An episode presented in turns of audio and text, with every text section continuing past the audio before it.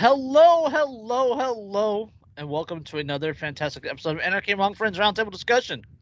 Before we get started, let me first remind you that we are covered by the BIPCOT No Government License, which allows for the use and reuse of this program by anyone and everyone except for government and the bludgies thereof.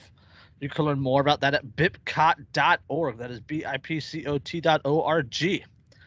We're also protected by Brandenburg v. Ohio, 1969, which ruled that the government cannot punish inflammatory speech unless that speech is, quote, uh, directed to inciting or producing imminent lawless action and is likely to incite or produce such action. Therefore, everything we say here on Anarchy Among Friends Roundtable Discussion is entirely hypothetical. This is very episode... unlikely to incite such action. you ne- you never know what's going to trigger somebody. That's true. there might be some some very sad people who actually would go, "Hey, this sounds like a, these guys know what's going on." QAnon. so, but this is episode 108, I think, right? Something like that. 10, yeah, it's 108. Yes, yes, it is 108. So, I have no fancy intro. It is only Andrew and I. So, I apologize in advance. because there's not going to be many sexual innuendos on this episode. yeah, probably not. We need Derica for that. Um, yeah. she did brag again on Facebook about her six inch heels, making her six, making her six foot three. No. Massive and she did, and she did share that pic in the Telegram chat. Yes, she did. Oh. Lindsay was very happy about that. Oh, I'm sure. I'm sure Lindsay was very happy. That made Andrew very happy. I mean, made for good times. Good times were had by all. not by Jason. well, maybe not by you, but no, no. But we have uh I don't think we have any good times. Like I didn't schedule any good articles, like happy articles. Like, like we have one funny article, but even that's a negative article. But like, there's there's another one that we will laugh at because it's Canada. Oh, Canada. yeah, we'll save that one for last because we're not going to be able to breathe after that one. The Canadians are like, we don't know what you're talking about, eh? A guy got charged for not being a terrorist.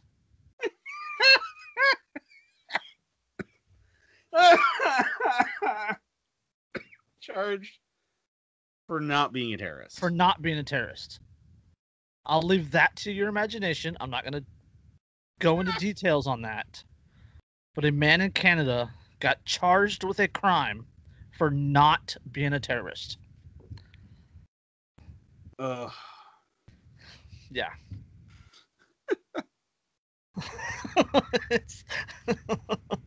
hey, would you like to blow uh, blow something up in Montreal? No, I'd rather not. it's, it's it's a, it's a little it's more than that. It's more than that, but yeah. yeah but still like no. Oh, straight to jail. What? Yes then? well, as long as they say it's all right, eh? Yeah, I wouldn't want to do anything that might offend somebody. It's not a Hojo's, is it? oh gosh. Oh, so all right, let's um, let's just jump right into this and get to this this. Like, there, there's two articles that are just really gonna piss us off, and I want to space them out. One of them is Ed Brown, New Hampshire uh, yeah, and the other one is this one. Um, I just I like, you know, you got to hear the worst news first, right? And then you hear the good news, so you feel a little bit better, right? Good news, bad news. Give me the bad news first. Yeah, but I mean, it's it's an election year, and it's like coming up on November, so there is no good news right now. well, this one has nothing to do with elections. Okay. It has to do with COVID. so there's bad news that has nothing to do with anything. No mask, no child, Uh, or no mask, no child custody. COVID 19 is a new factor in family law. Fucking just asinine. Yeah. Uh, all, all four of us are parents. We all have kids. We've all have. I don't think any of us are with the original parents. Nope. No. oh. All right. Uh, Melanie Joseph wants to see her son, but a judge won't let her for no reason except that she won't wear a mask. Joseph's 14 year old son has asthma, a condition that would put him at risk for contracting COVID 19 during the pandemic, court filings show. Broward County Circuit Court judge, of course, it's fucking Broward County. Yeah, why wouldn't it be? Yeah, Broward Circuit Court Judge Dale Cohen called the mother and quote anti-mask person who had the quote audacity to brag about it on Facebook. Skip down a couple of paragraphs because I don't want to read all that fucking propaganda bullshit. Yeah, it's the how they mu- how they must now consider. Oh, That must? No. What? Uh, Broward County Administrative Judge Jack Turner said he expects COVID 19 to come up in family cases for this foreseeable future. Quote, You have one parent who's casual about the risk and the other who's hyper careful, he said. Uh, quote, We're going to see them coming to judges to resolve the differences. I don't think we're going to see more cases arise when schools open, or I think we're going to see more cases arise when schools open, depending on what happens next with the virus. Judges have been patient uh, in considering both sides of the coronavirus case, says Nicole Alvarez, who practices family law mainly in Broward in Miami Dade. Quote, the bar is still pretty high for the judge to change time sharing schedules. Um, from my experience, judges are not going to deviate from agreements uh, from agreements for hypothetical reasons. Quote, you don't get to say you live in a low risk area and you don't want the child to visit Miami or some other area with more cases unless someone comes out positive. Judges are sticking with the existing agreements. The article says that doesn't mean they're not willing to step in when they think the child's health might be at risk. So Joseph, Melanie Joseph, uh, who moved to North Carolina or moved to North Carolina from Coral Springs at the outset of the pandemic's response, um, drew Judge Cohen's ire by posting a picture of herself maskless in the waiting room of her oral surgeon's office back in June. Quote, this is a quote from the judge. She's one of those anti mask people, and she's got the audacity to post that on social media. She's going to wear a mask. If she doesn't, time sharing is not going to happen. Cohen's pointed criticism came in an online hearing September 8th and prompted Joseph's attorney, uh, Megan Morrow, to ask him to remove himself from the case, which has dragged on for 13 years. The child at the heart of it is only 14. The judge declined declined to remove himself. The judge said in-person visits would have to be supervised because he doesn't trust Joseph, 43, to wear a mask and he would not consider a long distance parenting plan, which outlines each parent's rights when they don't live in the same state, between Joseph and her son until the COVID crisis has passed. Fucking just. I, this guy, ser- I mean, first of all, he should have recused himself immediately because he demonstrated immediate bias. I, absolutely. super obvious bias. There is no fucking way he should be in this involved in this case at this. Mm. But not only that, but like he's he because of a single incident of her not wearing a mask, nowhere with- near the child. without context. It's Yeah, just a picture without po- context, It's just a picture posted on Facebook of her in the in the office of her oral surgeon. And there's no child present, nothing else. hmm She doesn't have COVID. It's not like she tested positive and is licking the child or something. Like off of this one thing, then he goes, Sorry, you don't get your kid anymore. Because I've been convinced by all this propaganda to be terrified of my own fucking shadow. Just just wait. Just it gets better. Oh, I know. It gets better. Quote This is a quote from the judge. When this pandemic is over and there's no cases and there's a vaccine, the mother is going to need a vaccine as well.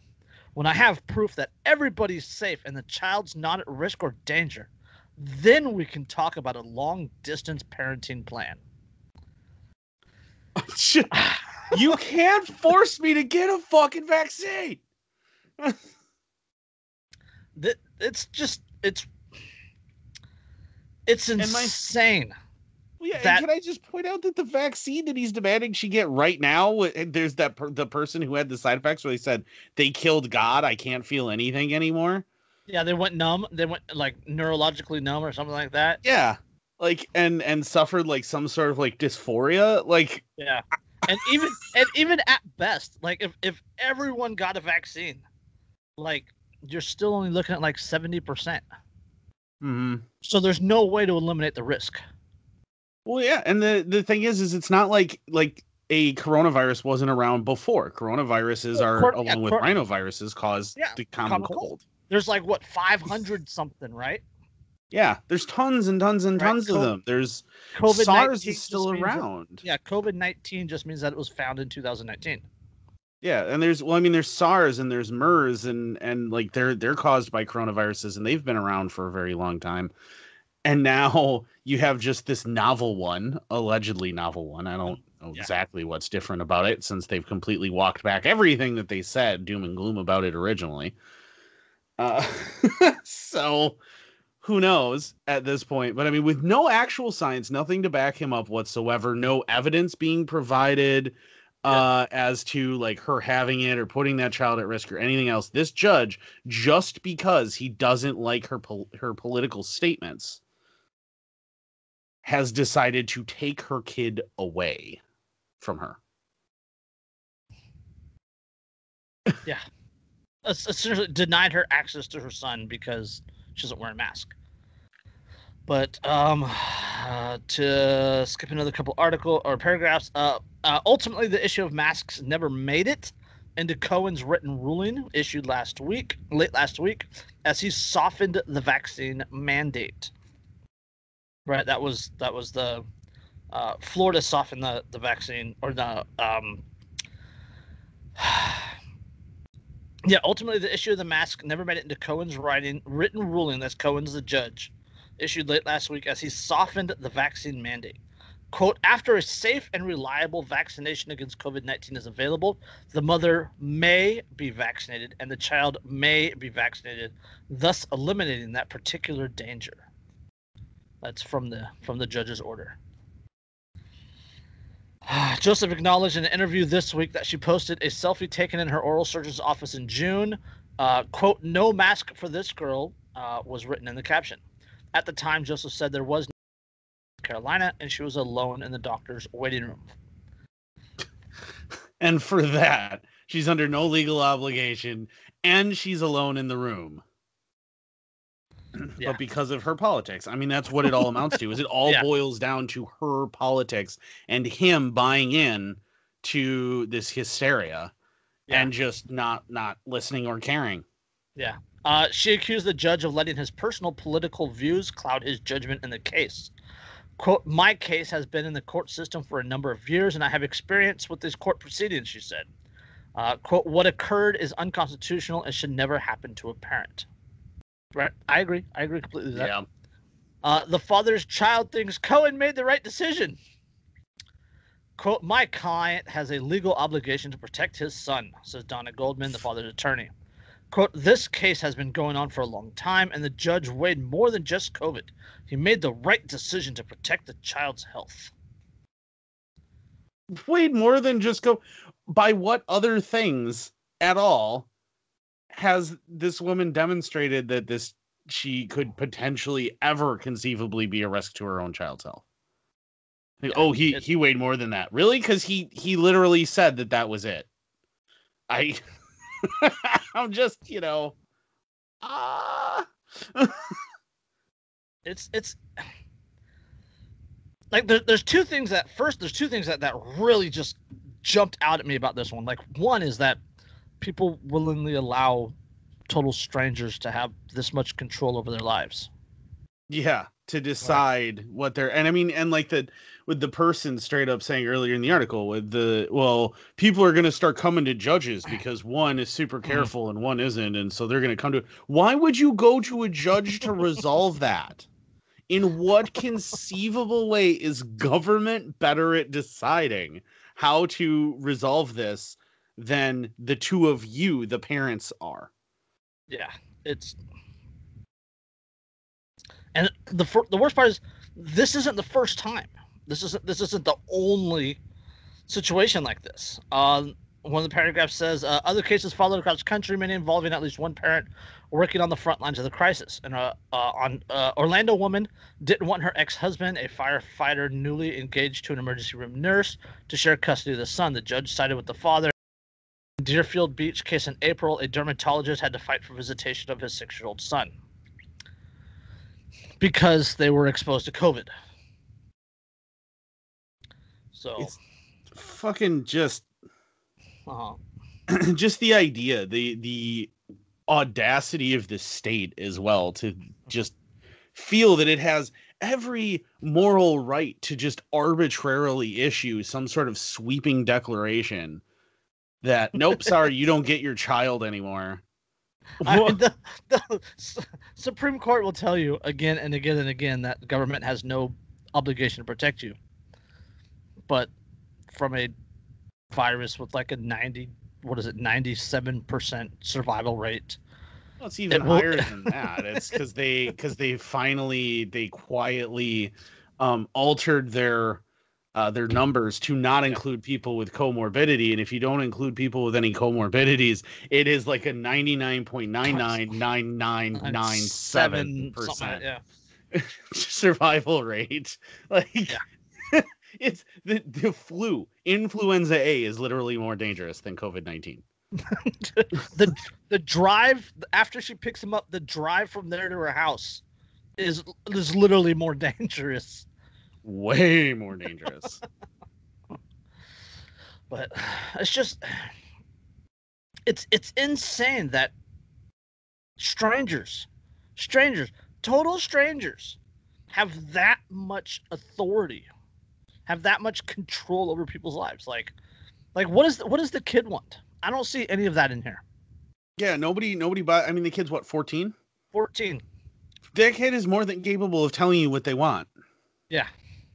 and what they, how they feel about it, and things like that's.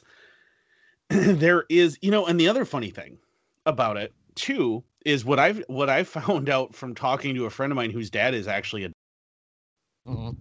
um and i think actually a i want to say he's a cardiac surgeon yeah cardiac surgeon um apparently if you have issues like asthma or um like scarring of your lungs or things you're actually less likely to die from covid because the inflammation that it causes actually forces your air passageways open versus the way they are right now Yeah. so it's like, wait, wait. So if I get it, I'm actually less likely to die from it than if I had no issues whatsoever.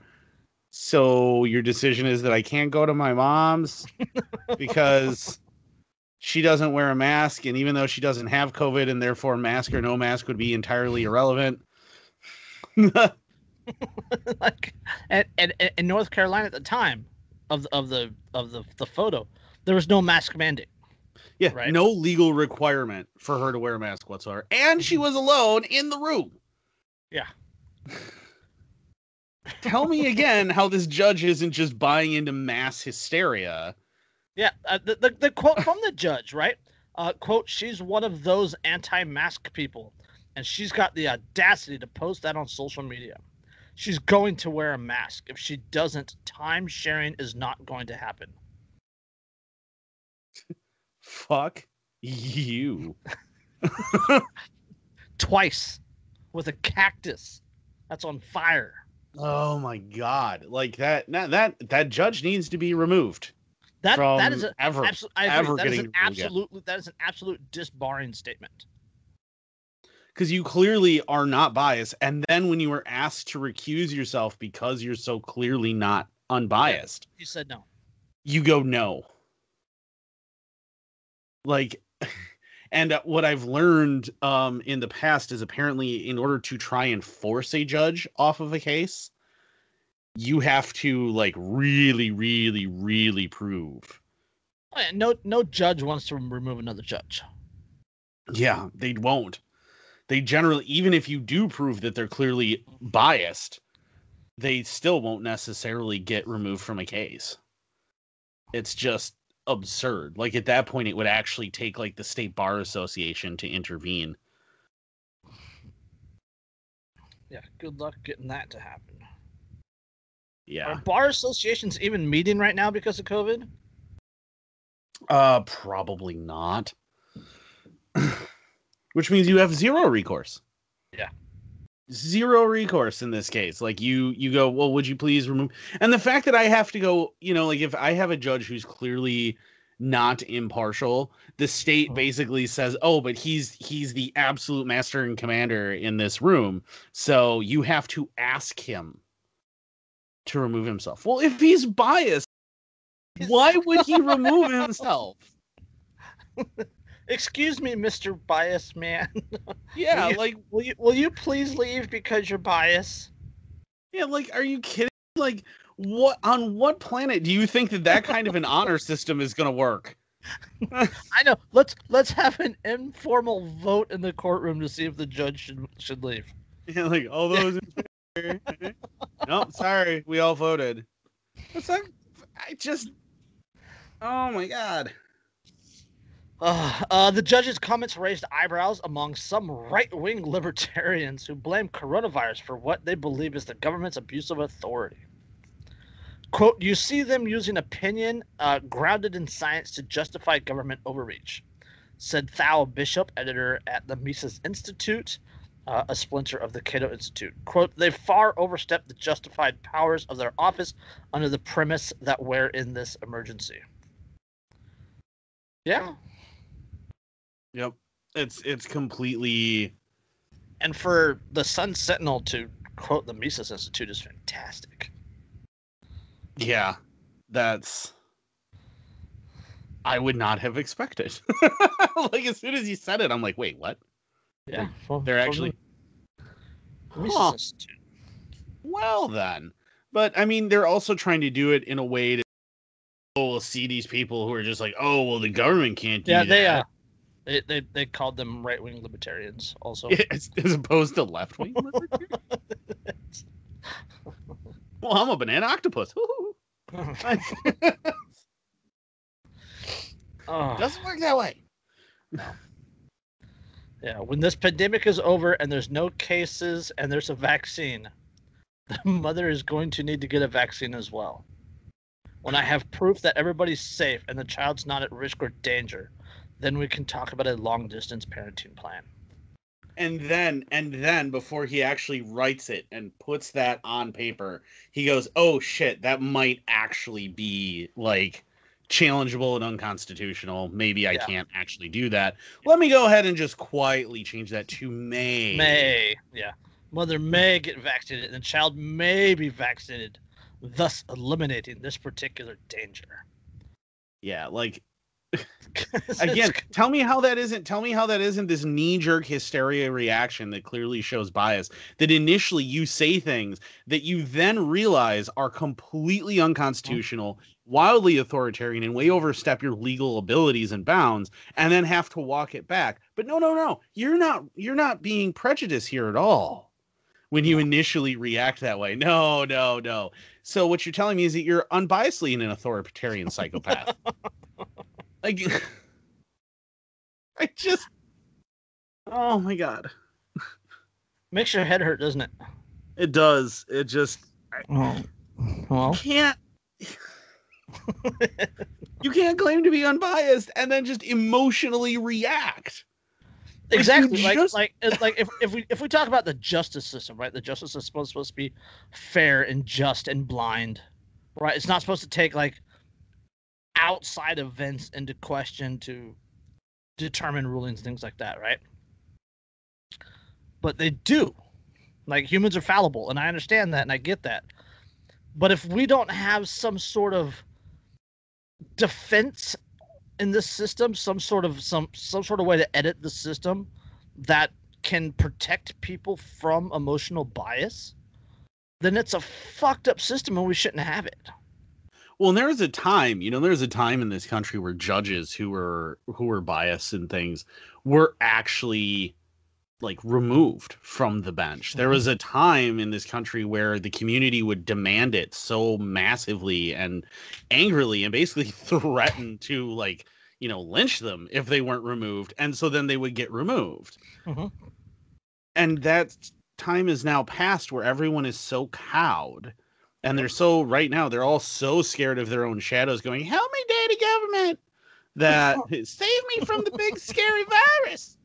That they they won't do anything. They sit there and they just watch and watch and watch and it's right there.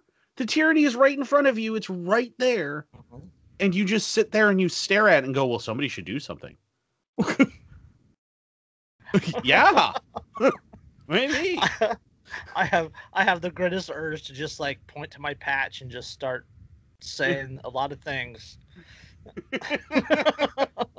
but I won't do that because Brandenburg. Ohio, I get So- it. somebody but- should do something about things like that huh Where's Perry? But speaking of that, dysfunctional justice system inflicts cruel, unusual sentences. Wow Duh. That's that's that's a decent segue, but uh, this article is actually co-written co-written by Rod Blagojevich. Like the, the, the article got me, but co-written by Rod Blagojevich. You should Huh. know that name, right? Chicago politician. Tried yeah to sell, tried to sell Obama's uh, senatorial seat after he was elected. Uh-huh Okay. That's why I was like, uh, co by a Chicago politician. Mhm. The the justice system is corrupt. Co-written Yep. by a man who is a politician in one of the most corrupt Yep. cities in the world. What's what's it? Uh, it's the the pot calling the kettle black. You know, takes one to know one. This article this article came out on October first. Uh, October first was the anniversary of Ross Ulbricht's arrest. Right, so it's it's it was the October first is the start of Ross's eighth year in the cage. He was arrested October first, two thousand thirteen. So he spent seven full years in the cage. He's now working on his eighth year For a website. for, yes, allegedly running the website. They still can't prove without a shadow of a doubt that he ran the website. And he actually never actually admitted running the website, but yeah. Uh, so to the article, um, at 26 years old, Ross Ulbricht made history when he did something that many called genius. He wrote code and created a website called Silk Road. It was the first modern online free market where users could unanimous or uh, users could anonymously buy and sell goods and services, both legal and illegal. As a result of his genius, today marks the eight year anniversary of his federal prison incarceration in what is considered one of the worst travesties of our criminal justice system. Ulbricht was targeted, investigated, and prosecuted with zeal equated to those like John Gotti, Osama bin Laden, and Al Capone. He was ultimately held responsible for everything users listed on the site and was convicted on all non-violent charges, including conspiracy to traffic narcotics, money laundering, conspiracy, and engaging in continuing criminal enterprise. That would be that's the the the RICO the Yeah. Yep. That's why they nailed him with RICO's because they said it was an ongoing criminal enterprise. Yeah, hit him hit him with the kingpin charge. Uh, following his arrest in 2013, prosecutors also alleged that he planned murder for hire, although curiously, he was never charged or prosecuted for this at trial, and the allegations were dismissed with prejudice by a U.S. district judge in 2018, Yeah, after they were taken into account for his sentencing. which is illegal. Yeah, because he wasn't actually convicted on them yet. Innocent until proven guilty. After they take those into account, then quietly, it gets dismissed with Yeah. the prejudice, meaning he can never be charged with it again. Yes. Uh, on May 29, 2015, now retired Judge Katherine Forrest, go fuck yourself, sentenced Ulbricht on five counts, all nonviolent. Her judgment for this first time nonviolent offender two life terms plus 40 years without parole. That sentence amounts to two death sentences plus 40 years. Um, at first glance, given the government's charges and allegations and some media coverage, some may assume Ulbricht's sentence was reasonable.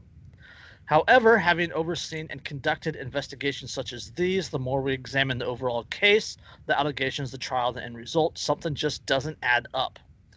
Did Ulbricht's crimes really warrant life in prison? Why was Blake uh, Benthall arrested on the same charges as Ulbricht for running the larger copycat Silk Road 2.0?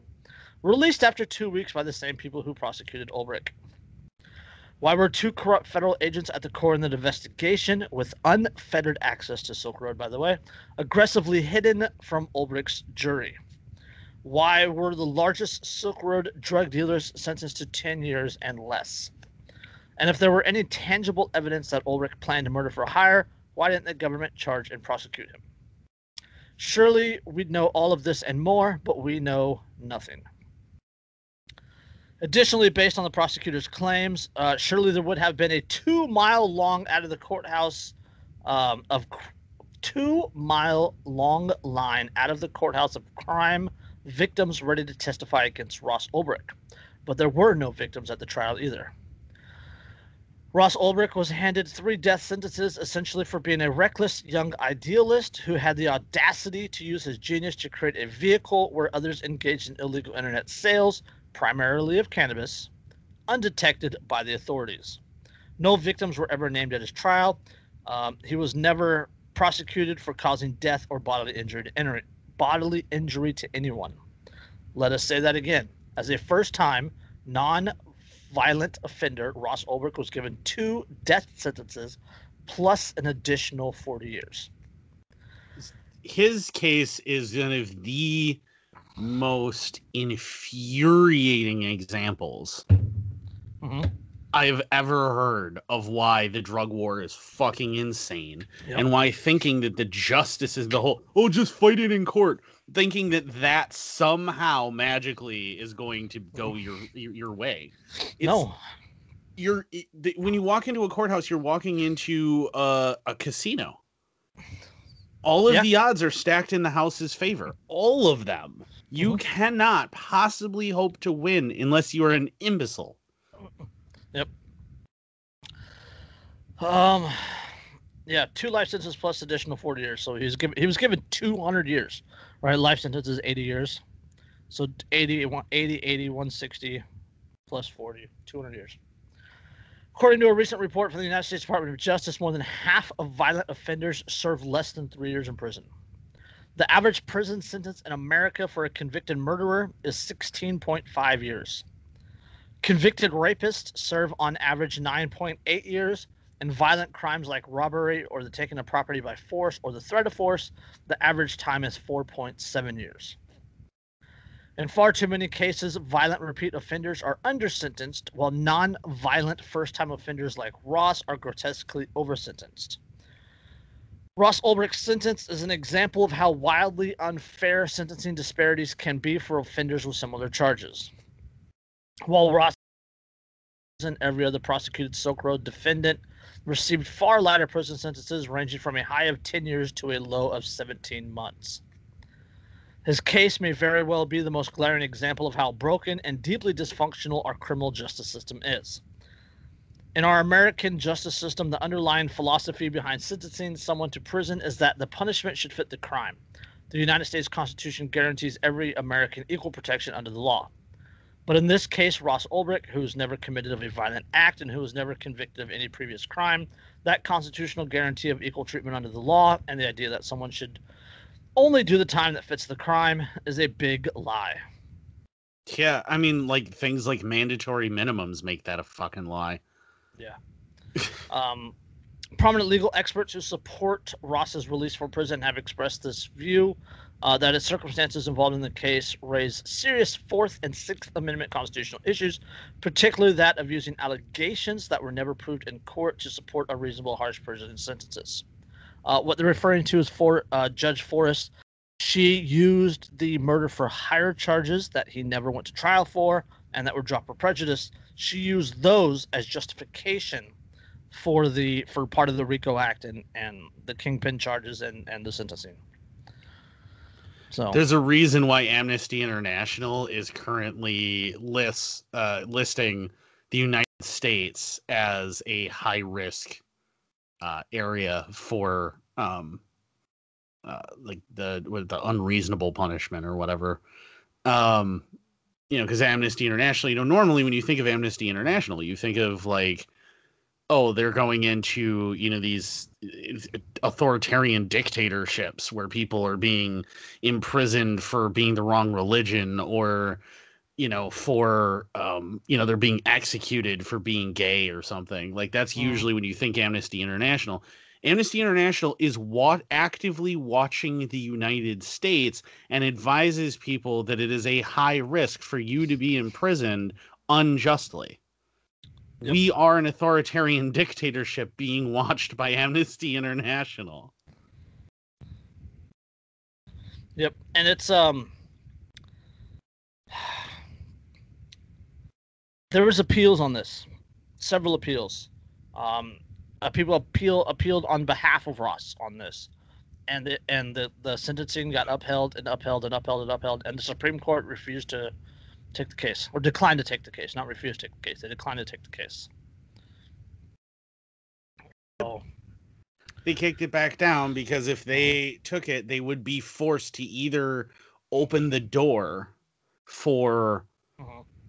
Absolute insanity in sentencing and punishment and basically say that the constitutional guarantee against cruel and unusual punishment no longer exists at all in the United States. They would either be faced to do that or they would have to let him go after probably 10 years at most and they didn't want to have to do that either because their worry was well but then we won't be able to make examples out of anybody else. And make no mistake that is why Ross was prosecuted the way that he was was because they wanted to make an example because their attitude was how dare you use technology to help start to render the state hmm. irrelevant?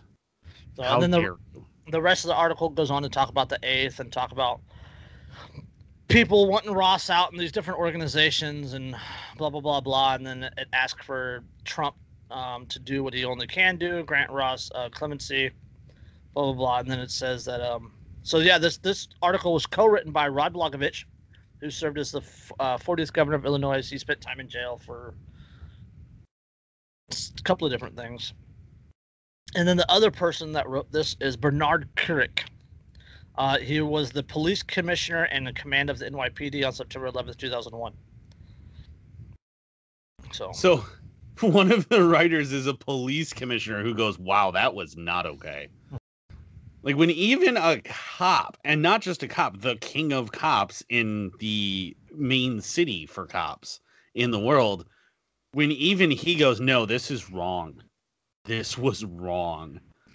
Like that should say something pretty significant. The fact that even somebody who you know, has every reason to go, no, no, the justice system is okay. it totally works. Even he goes, no, this is this is just wrong. And you you do see that occasionally. You do see where co- on certain cases and things where the cops and the prosecutors really disagree on like how bad whatever given case is and how bad a person that, that right, so- actually is. so yeah, the, the, two people that wrote this, one of them was the commissioner of the NYPD, and we know how bad the NYPD is. and, oh, the other, brave boys in blue.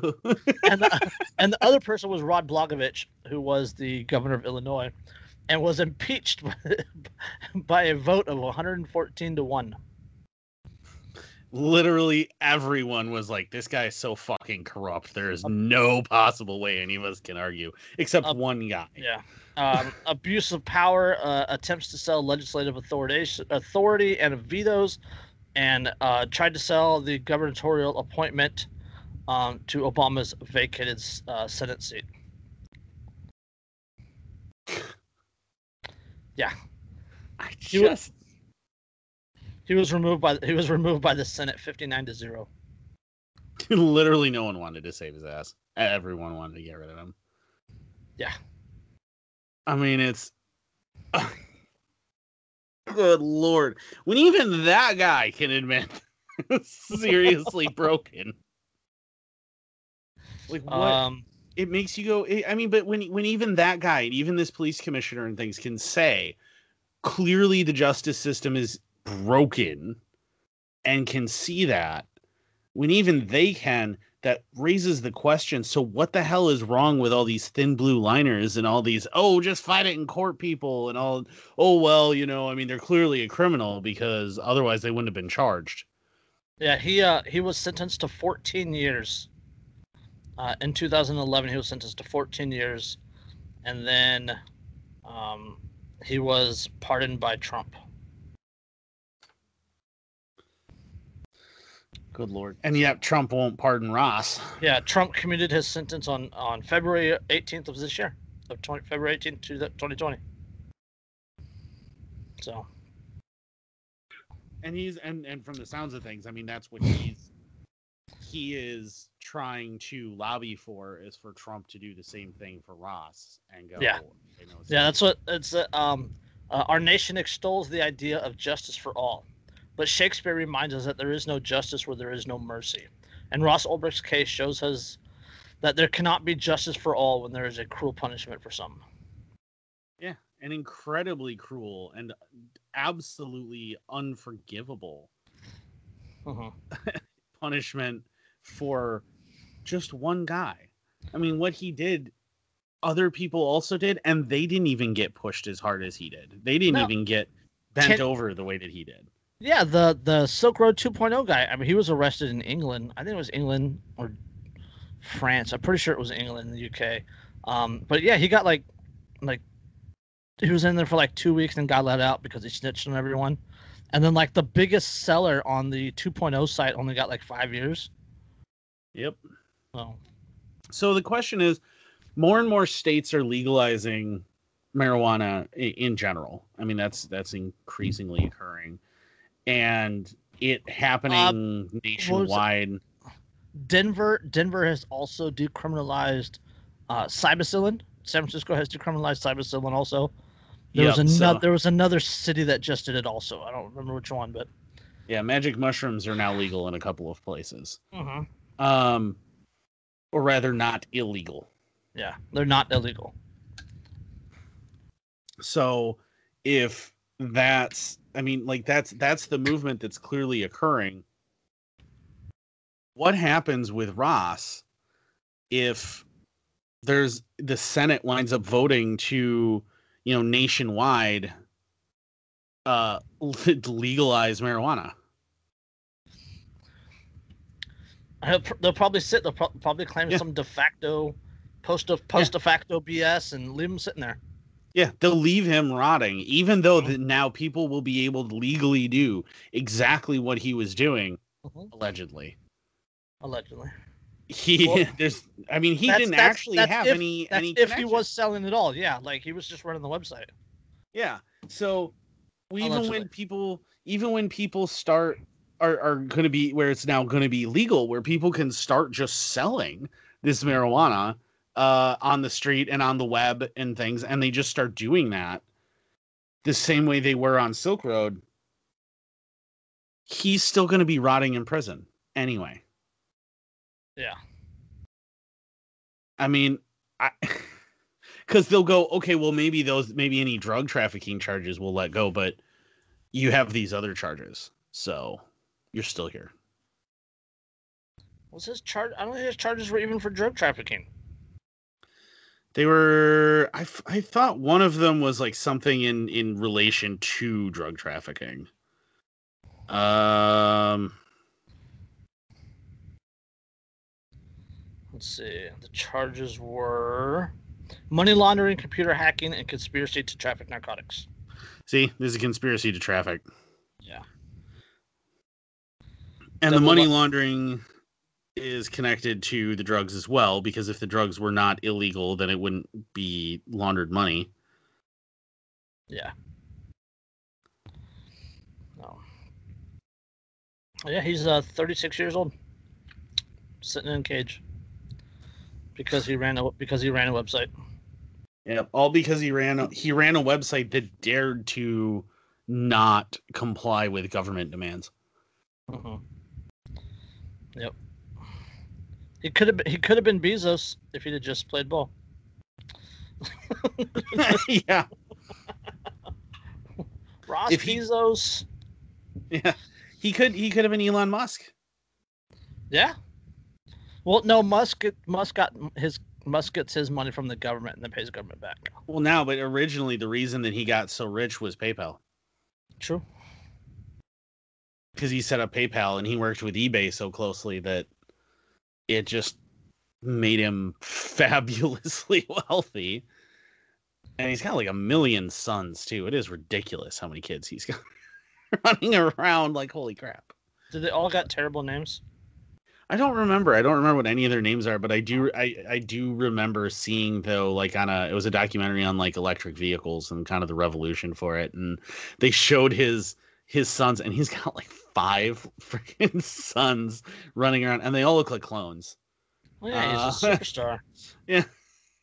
so and he's just got all these sons running around, and at his it was his girlfriend at the time was that that blonde model that he dated for a while, and I don't I don't remember what her name was, but but it was just funny because she's just like ugh, because they're all just I mean you know a bunch of like preteen and teenage boys running around. It's uh like, oh god. You're- You're a, you're a teenage boy. Your mom's a model. She's got model friends. Oh, how terrible life is. yeah, you're no no no your stepmom, your Your stepmom stepmom. model. I have seen how this story goes. I've watched some films. Uh, Oh, what are you doing, stepjet? God, I wish Derek was here if I could make those jokes. Oh, yeah. We're Oh, man. there. All right. yeah, let's, let's let's move on from that one. Hashtag free Ross. exactly. Um, speaking of another person uh, unduly thrown in prison, unfair sentences for going against the government. Uh, Ed Brown. Um, most people don't know this name, Ed and Elaine Brown. Um, they were a New Hampshire couple, um, elderly. I think they, I think they were like, um, 65 at the time. Six, they're they're in their 60s at the time. Um, they had a standoff with U.S. Marshals and the federal government over their refusal to pay taxes. Um, and they uh, they had a big standoff, and the feds came in, uh, dressed as supporters, and uh, tackled them and, and took them down and threw them in a cage. So, either way, we're gonna we're gonna He was he was 65 when it happened. Yeah. So, uh, uh, New Hampshire man in armed 2007 standoff with U.S. Marshals over tax evasion has prison sentence lengthened. that makes me angry. Um, a New Hampshire man who claimed that the federal income tax is unconstitutional. It is. Uh, and barricaded himself in his home with booby trap firearms and explosive for months in 2017 has been resentenced to more time in prison. Ed Brown had already, or 78 years old, had already served 13 of his 37 year sentence. After a judge added another 17 years on top of that on Tuesday, Brown said it amounted to, quote, a death sentence. His lawyer has already filed an appeal. Brown and his wife were convicted of failing to pay taxes on almost $2 million in income over eight years. They claim that the federal income tax is unconstitutional, an argument that courts have repeatedly rejected. Uh, they stopped appearing in court and instead holed up at their home, uh, a move that attracted support from anti tax groups and militias. Uh, supporters included Randy Weaver, a key figure in the violent Ruby Ridge standoff in Idaho in 1992. U.S. Marshals disguised themselves as supporters of the Browns, eventually made it into their home and arrested them without anyone being injured.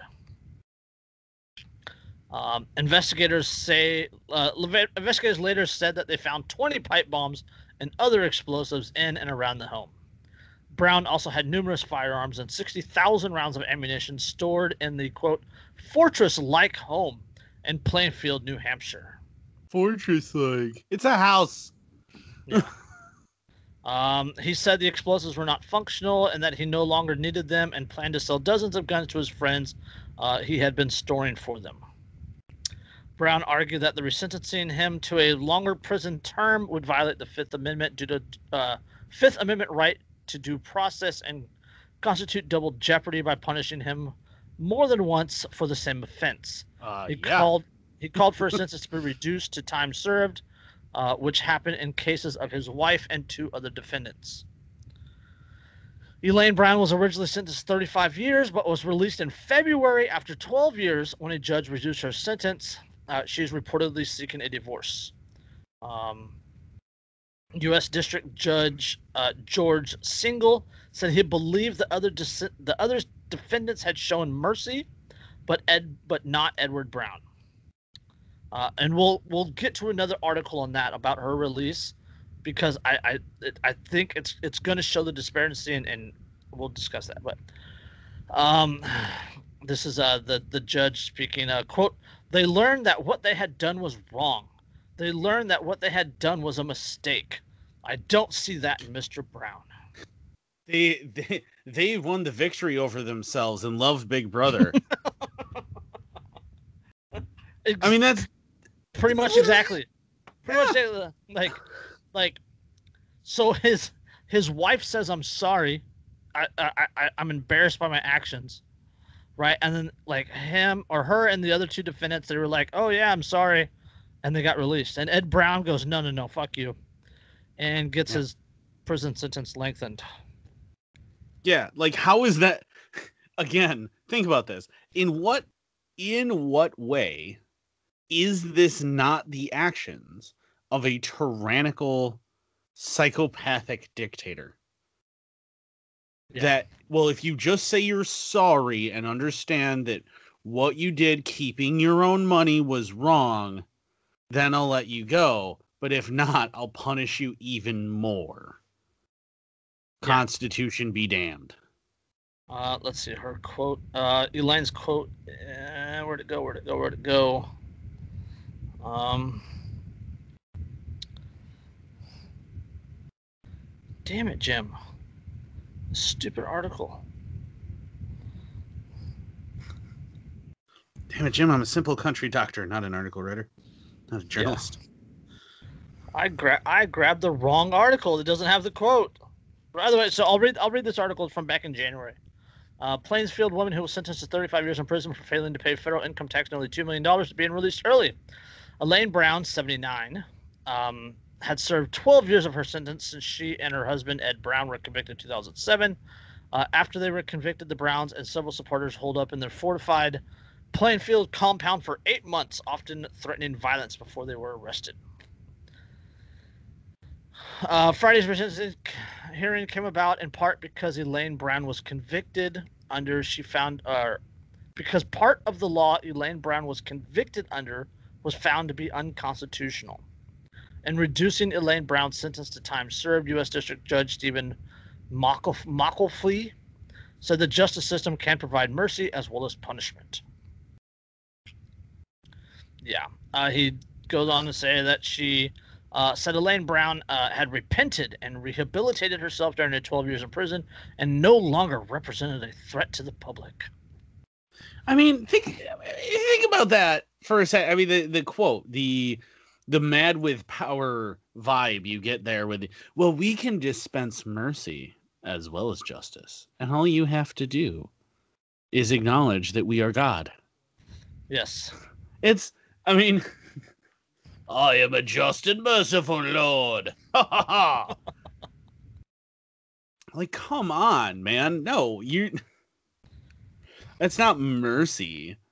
Mercy is you have a right to punish somebody for something and then opt not to because you would they'd so they would suffer more harm than they would good or or the world would or something and you make that decision to be merciful where you could punish them and then choose not to and then and it's still it would be a just punishment. None of this would be a just punishment in the first freaking place. And on top of that, your mercy, mercy, quote unquote, is contingent upon them bowing before you.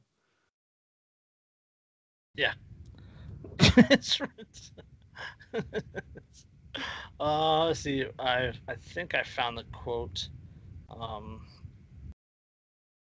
Oh, these stupid fucking cookies.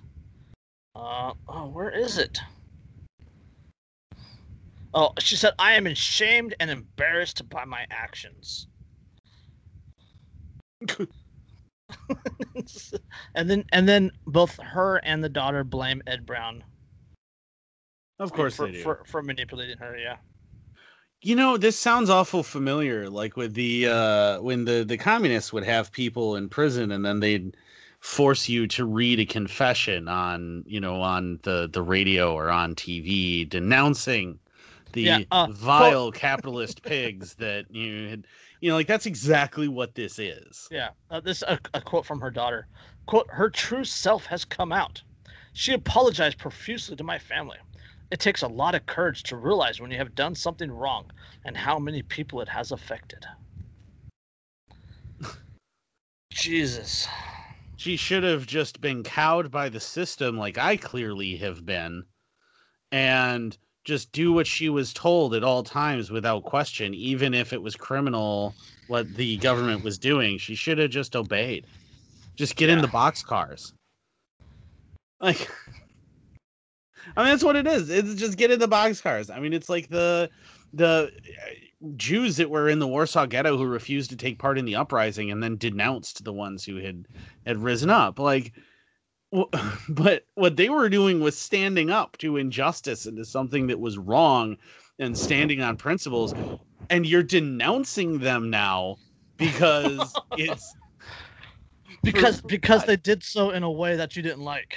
yeah because they oh well but I mean you know they they could have just no but they couldn't just fight it in court could they they couldn't just fight it in court they the s- tried and it didn't the same work ar- the same argument could be made right now with the protest.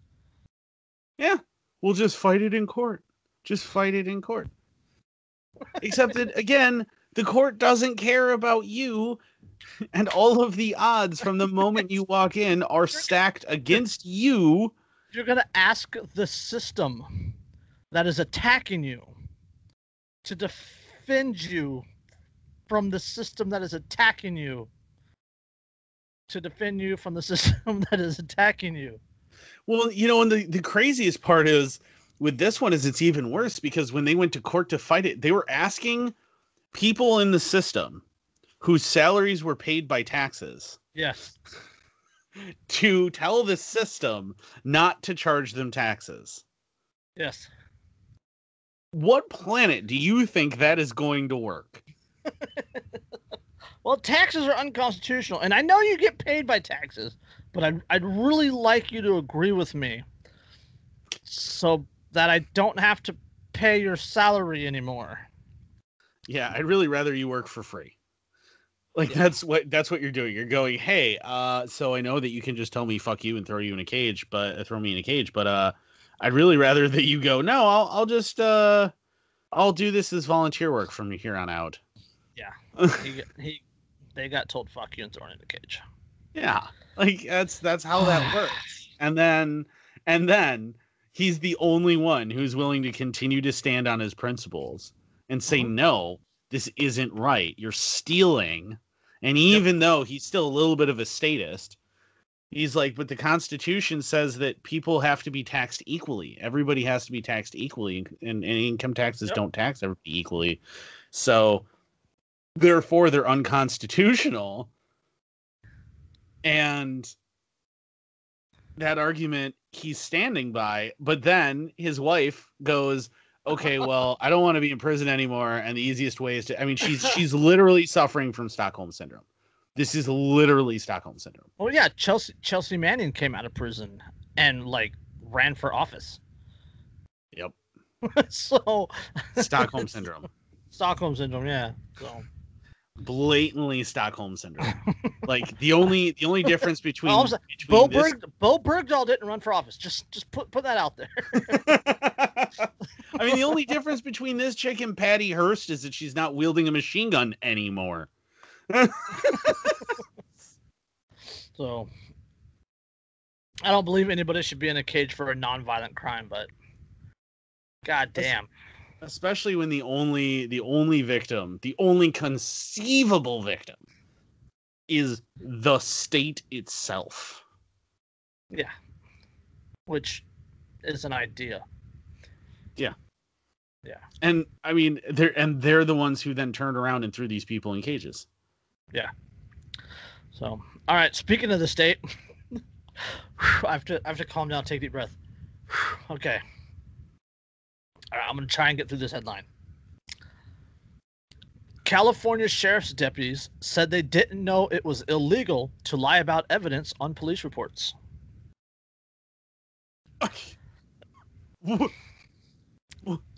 I, I'm trying to hold it. I'm trying What? to hold it. I, what? Ah. and and it's a Fox News article. Wow. California sheriff's deputies said they didn't know it was illegal to lie about evidence on police reports. I didn't know that doing something illegal was illegal. All right. Two former Orange County sheriff's deputies told a California grand jury that they didn't know it was against the law to falsify police documents, an offense that led to their firing and conviction among a widespread department, quote, evidence scandal that came to light last year, according to a local report. Bryce Richmond Simpson, 31, and Joseph Anthony Atkinson uh, Jr., 39, testified to a grand jury on September 21st that they were never told that it was illegal to write in police reports that they had submitted evidence when they actually had not, according to the Orange County Register. What was the Def- purpose of the police reports? Were you under the impression? Deputies were typically, typically expected to submit evidence by the end of their workdays. Simpson and Atkins Jr. were two of the most uh, prominent, according to the report, the worst of the OCSD members involved in the evidence scandal, which came to light in November 2019. They uh, were allegedly two of at least 17 deputies investigated for potential charges for allegedly claiming in reports that they had booked evidence as required, but failing to do so sometimes until months later, if at all. Which means that they there are people who they arrested who were booked in based on evidence that doesn't exist. Yes. And probably never did. Yes. Uh, OC OCSD spokesman um, Carrie L. Braun told Fox News deputies are repeatedly trained on evidence, chain of custody, and booking of evidence, which they are taught in both the basic police academy and in the department's field training officer program. Are you kidding me? You can watch Law and fucking Order for an hour and a half and figure that out. Remember when that police department in Connecticut sued for the right to not hire high IQ individuals? Yeah, exactly. Like, are you? What? Oh, I didn't know that I couldn't lie about evidence. Yeah. Uh, quote, in addition, evidence booking protocols and policy now require deputies to include confirmation of the booked evidence in their report, which is then reviewed by a supervisor before being signed off. The department also conducts randomized spot checks every month, pulling reports and cross referencing the evidence booking system to ensure evidence is booked as documented. So they weren't doing that before. they weren't no one double checked. they weren't doing that before. They're Uh, the ruining scandal- people's lives based on this, and not one person went, "Hey, you know, maybe we should be double checking to make sure this is legit." No one, no one. Oh.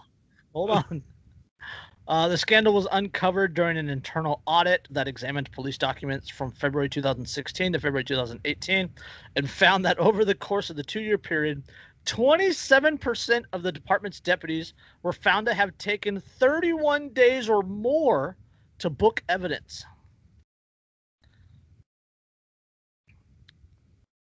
Because that's not suspect at all. No. Of the 450 reports reviewed for a second audit, 57 involved deputies who falsely claimed to have submitted evidence.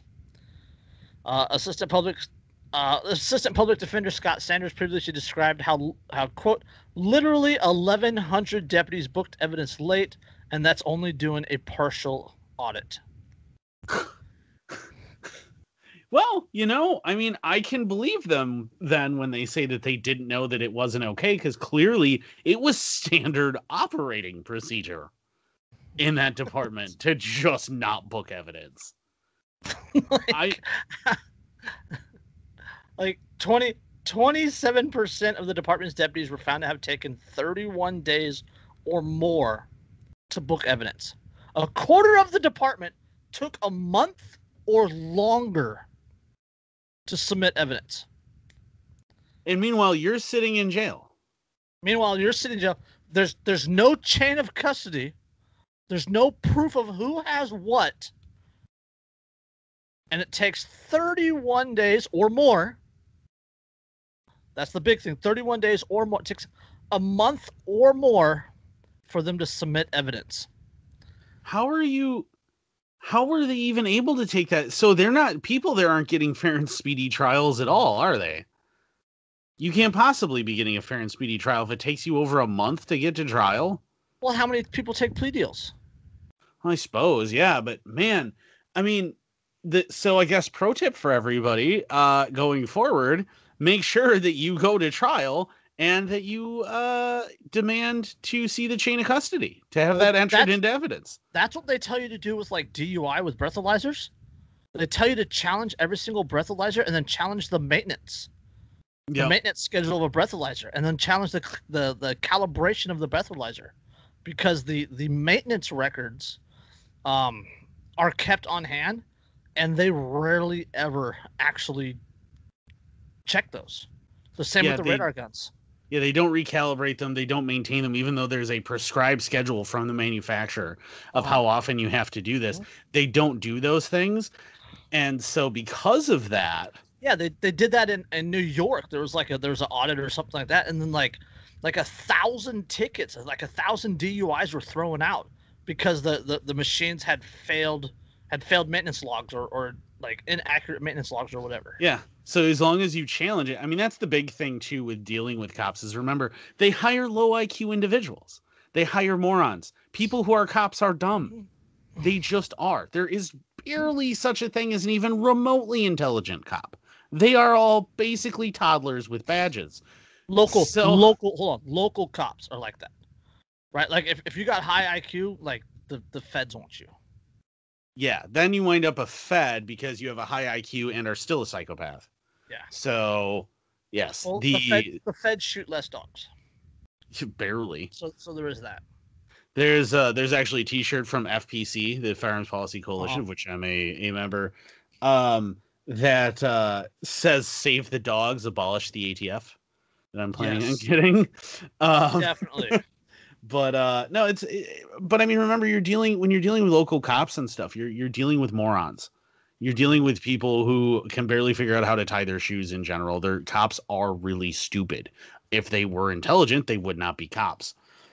So they get real jobs. Yeah so they they clearly are not bright which means I mean, that they don't know they don't pay attention to things like the maintenance schedules of of important scientific equipment or how to properly even use said scientific equipment.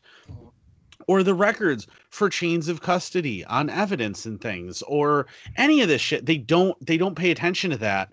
And too often people go ah oh, you got me and then just throw up their hands and take a plea. If you challenge it though and you start to ask those questions and push mm-hmm. all of the sudden what happens is that all just crumples. Now chances yeah. are you'll still wind up in prison even if you fight it because that's the way the justice system works. And again, everything's stacked against you. But you might, if you get a jury trial, you might be able to convince a jury that there's a legitimate reason for reasonable doubt. Because, well, how can you prove this? Because you don't even know the last time this thing was maintained. You don't even know what the margin of error is. Maybe the ar- margin of error is so huge that it wasn't even in the realm of correct when you blew Mhm. into this breathalyzer. And all of a sudden now you've introduced reasonable doubt and hopefully can convince the jury. Because even with reasonable doubt, it's hard to get a jury to not convict solely because you were just in a courtroom. Yeah, what Andrew said. Ditto.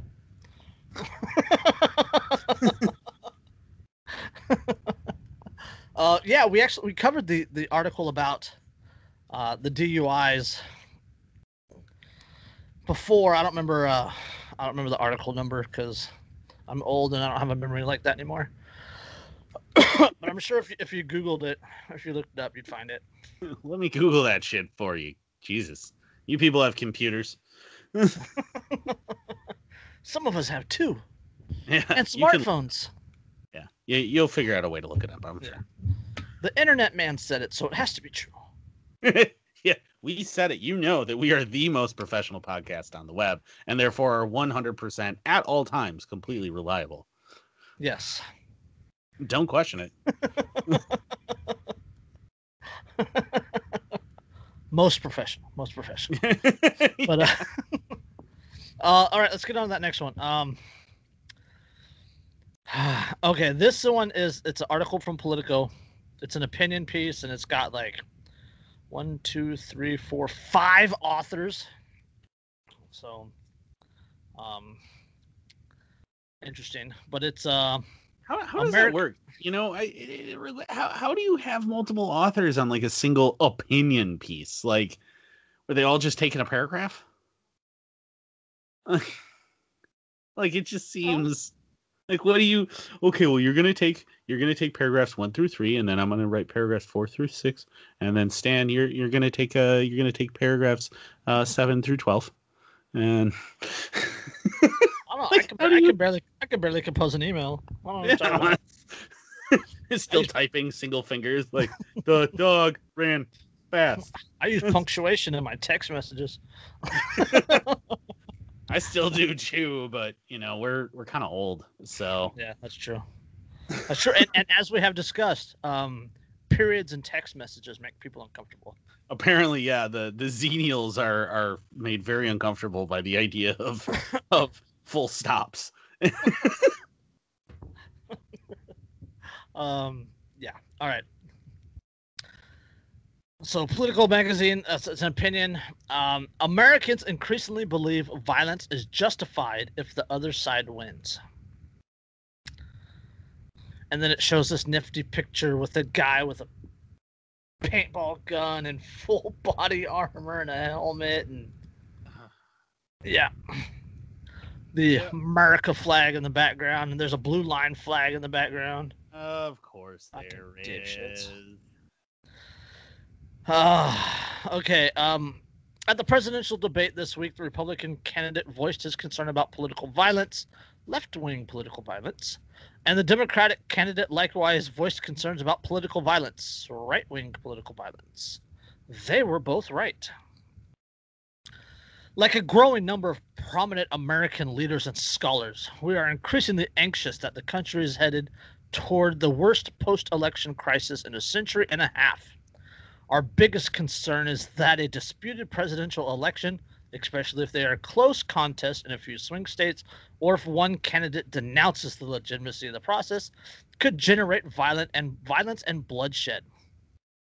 Gosh, Well- this sounds really familiar. if you are unfamiliar with what occurred 150 years ago in the United States, uh, that was a bad post-election result. Uh, South Carolina seceded from the United States.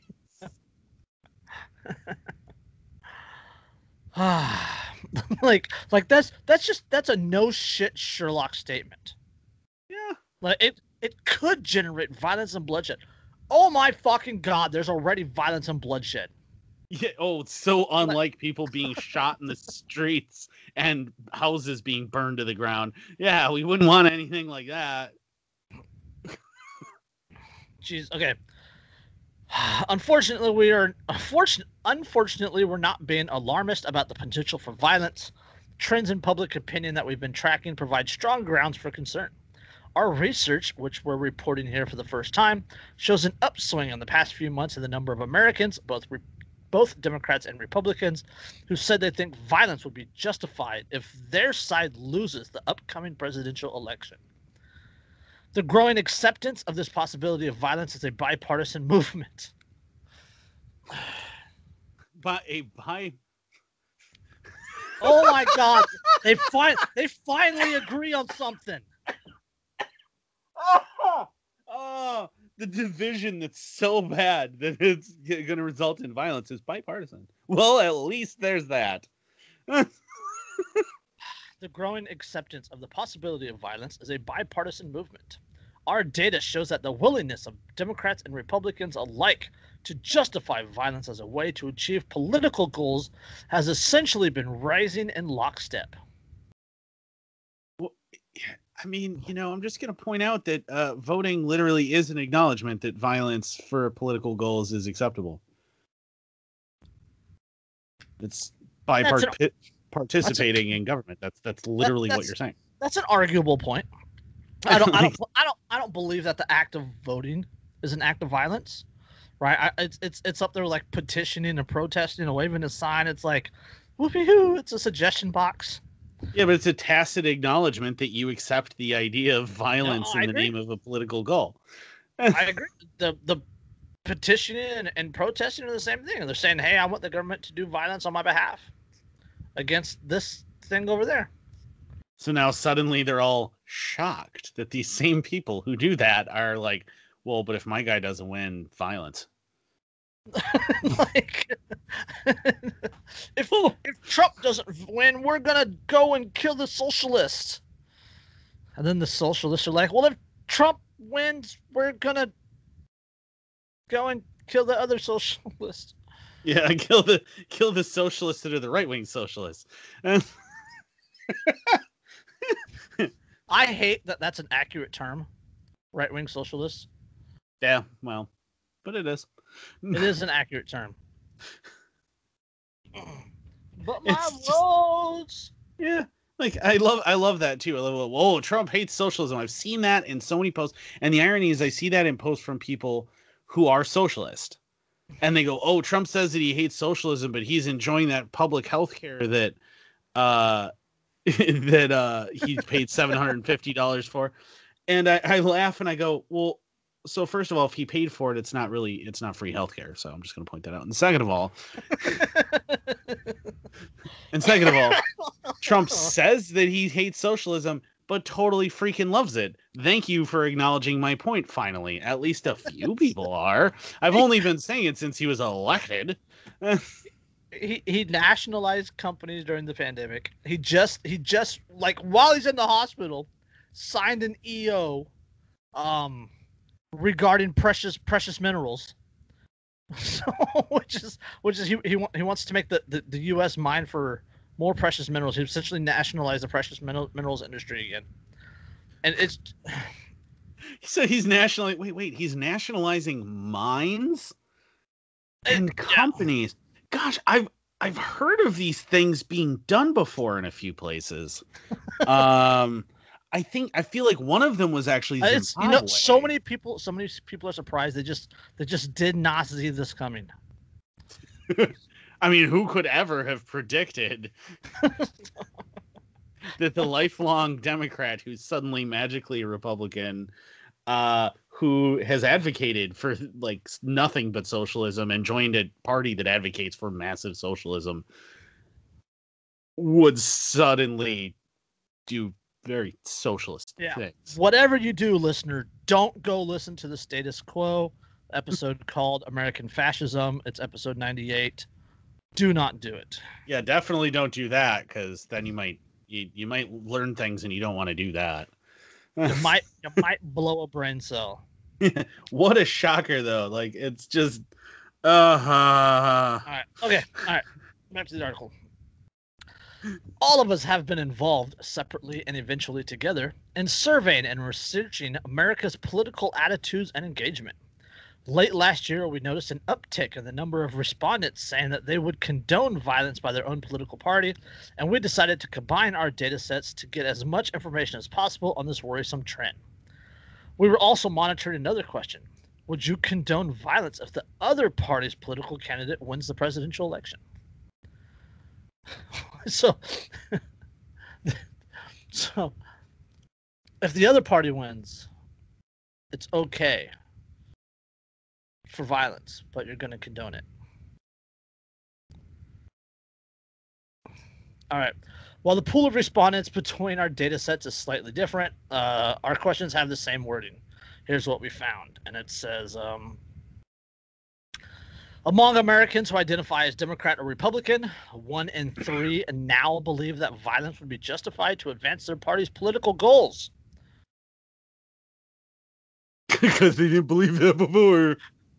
In September, 44% of Republicans and 41% of Democrats said they would be at quote at least a little justification for violence if the other party's nominee wins the election. At These figures-? Yeah, these figures are up from June when 37% of Republicans and 30 or 35% of Republicans and 37% of Republicans expressed the same sentiment. Uh, I, I just I'm very confused. A little violence? Yeah. Like what? How? What? what No, no, no. There, there would be a, at least a little justification. Oh, a little justification. Justification for violence. Okay, for violence. All right, I thought it was a, a little violence. I'm like, what? How do you define just a little violence? small, Like- small, small Molotovs. Yeah, right. We're only using those those little like the single serve wine bottles. Similarly, uh, 36% of Republicans and 33% of, of Democrats um, said it is at least, quote, a little justified for their side to, quote, uh, to use violence in advancing political goals. yeah, this uh this is all sounding super familiar. Yeah, so 40% say that the violence would be um, okay if the other side wins, but 36 and 33% said that it would be a little justified for them to use violence. You know, It's you know what I could see happening, and I realize this is very far fetched, but I could see where maybe one party starts using violence, and so to put down these violent protests, the government taps the other party and some sort of violent wing of the other party and starts Well, they sending don't- them in. I, I I don't believe that they have to tap the government, or the, the, the government has to tap them. I believe that there is enough tension right now that reactionarily, the the quote other side would come out in force to defend their guy, to defend Right, their but- branch of government. but whoever wins they're going to at least sort of defer any judgment towards the ones that are supporting them. They're enacting the violence and possibly you know maybe start like using them or like deputizing them or something and then maybe they'll gain additional influence in the government and then eventually maybe they'll wind up just like taking over in some sort of big move and and because they have all these people willing to do Well- violence for them and they'll be There like well then that makes us a government and there is a precedence for that. there are several There are several precedents. There are- there are a number of pre- Spain, Italy, Germany, uh, Austria. Um, there were these people. They wore these. They wore these cool brown shirts and brown shirts and black shirts. and black Yeah. shirts. Yeah. Um, but that's that's literally like that is how Mussolini took power. That's how with Franco and stuff. That's that's why Franco wound up in power in Spain. That's kind of how Hitler wound up in power in Germany. This is and and the fascist leader that wound up taking out whose name escapes me, who wound up taking over uh, Austria. This is how this happens. Uh, Czechoslovakia went the same freaking direction. Although, do not get into the politics of Czechoslovakia to World War II, because like you wind up looking like I've tried to tell people, and you wind up looking like that meme with the guy from Always Sunny with all of the lines and the stuff and all the. It is so freaking complicated and mind numbing. Don't even try. Just All don't right. even try. um, back to the article. Uh, there has been an even larger increase in the share of both Repu- Democrats and Republicans who believe that either quote a lot or quote a great deal of justification for violence if their party were to lose in November.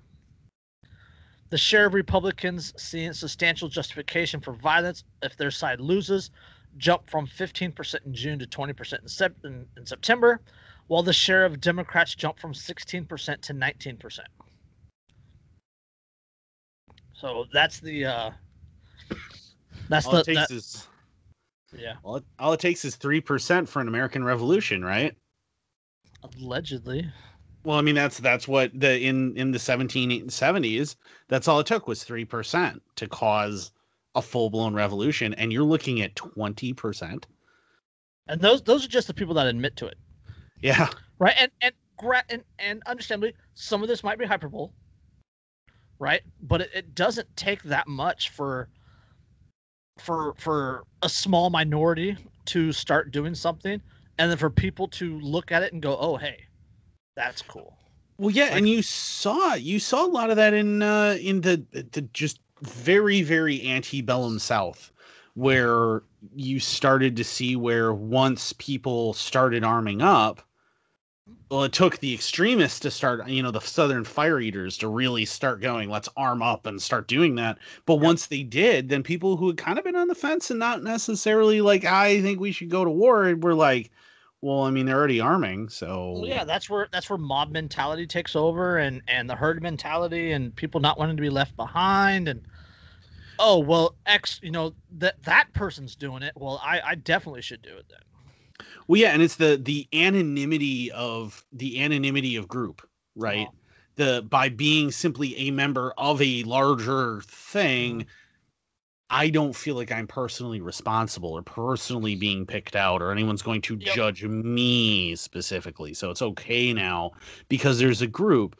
It's and you even see it you, you see that uh, happen with people even judging other people who did something that maybe they don't agree with where if it's just one person who did it they'll judge them very harshly but if it's a group they'll judge the group but each individual they'll be like well i mean they were part of this group Yeah. and they they still like just acknowledge that somehow magically because i'm part of a group my own individual actions aren't mine i'm Yeah. not responsible y- for them group group think and all that. Like we saw we saw that with we see that with with the BLM protest and um uh Occupy the Occupy movement. Like that was that was a big one, and you see it with all these these grassroots um political organizations and things like that. Like it's it's fairly common. It would be easy. It would be it would truly be easy. Well, and there's there's rumors, there's a lot of rumors flying about specific groups and and specific things that will happen depending on who wins. Oh, yeah. So, um if you have your you're even remotely I've- to I haven't I haven't been in that in a particular group in um almost a decade. And I got a message from a member of that group and it's like hey you know things are happening. You still know Mhm. our stuff. Are you interested? So there's there are people, groups people that are, people are getting ready there are groups that were not traditionally have not traditionally been particularly politically affiliated but have generally been affiliated with violence who are rumoring that you know there are rumors about them that they have plans oh there's some who wins um for violence and for for alliances with people who are on the same side as they are. And like there's a lot of that going on. We are building very very obviously to something yes and it's not going to be pleasant no it's not going to be pleasant, but it's coming and you can see it so obviously. And the funny thing is, everybody who's been paying attention this whole time is going, Well, yeah. I mean, I, it's literally been the past five years we've been building to this since Yeah, before look- Trump was elected. look at look at the the gun sales the oh, ammunition sales like i i had i had people uh i saw a couple of uh, two different posts on facebook today about people that couldn't find canning jars that they're completely Mhm. sold out Yep. I believe it. you know people are people are prepping and, and locking down and scary speaking of Oh, yeah. that But I mean, every everybody who's everybody who's been paying attention see has seen this coming for some time and is well aware that this hasn't. It's not like this just started building the past year or the past couple of years. This has been building for more than half a decade. Well- that this has been building up. Look at um 2008 and 2012 with Obama coming into you know the the election in in 2008 like the right wingers the, the the militia people like they came out in force they were talking all about it like Obama was the antichrist and blah blah blah and if Obama wins we're going to do blah blah blah blah blah the same in 2012 when he was reelected. Like there there there there was a, a lot of big talk about you know overthrowing and and the constitution and and all that other stuff. And it, this is this is no different. This is it's, it's the same sort of rhetoric. Um but that frog has been boiling longer. Mm-hmm. and there's a lot more um hyper political politicalization? That's probably not a word but i, I just coined the Hyper politicization. Yeah, I think that is a word actually. well okay either way we'll call it a we'll call it a word. We'll we'll make it a word. we'll make it a word. We can we can do that as 2020 there are no rules. If you can dig up 59 egyptian co- egyptian cotton coffins in 2020 there are no fucking rules. Yeah, there's no longer rules. there's no longer rules. So we're all gonna get eaten by locusts soon anyway but well, it's like that black coffin that they opened. Anyway, I'm sure it's fine.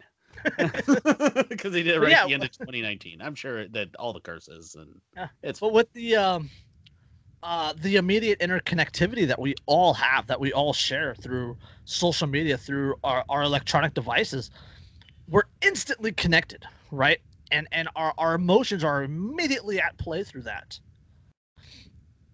and with the way things are going right now with with the the black lives matter movement and the lockdown and the pandemic and the mask holes and and just everything right now is on fire it, it, it is it is one big giant dumpster fire and it's not gonna just silently go away no, it's the inevitably there's there's a point where you can't stop this thing, this snowball from rolling downhill anymore. not It's it's too big. Yeah there's there's no way to stop it. There there will be i believe I, I we'll just we'll get into that because we got half hour left and the article we know where the article's going.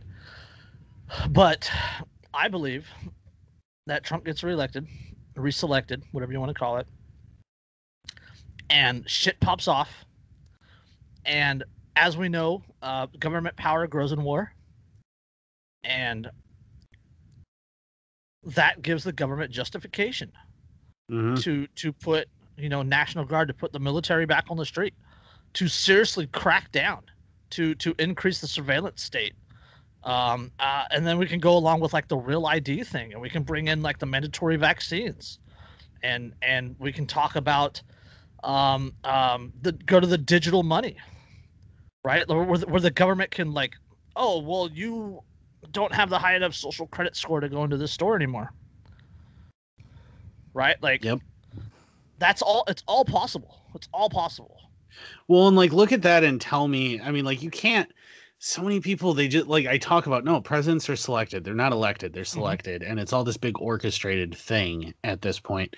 And how do you look at that and look at what's coming and not go, oh, well, clearly this is orchestrated because if Trump gets elected, uh-huh right, we mm. know that the hyper militarized right is going to back him.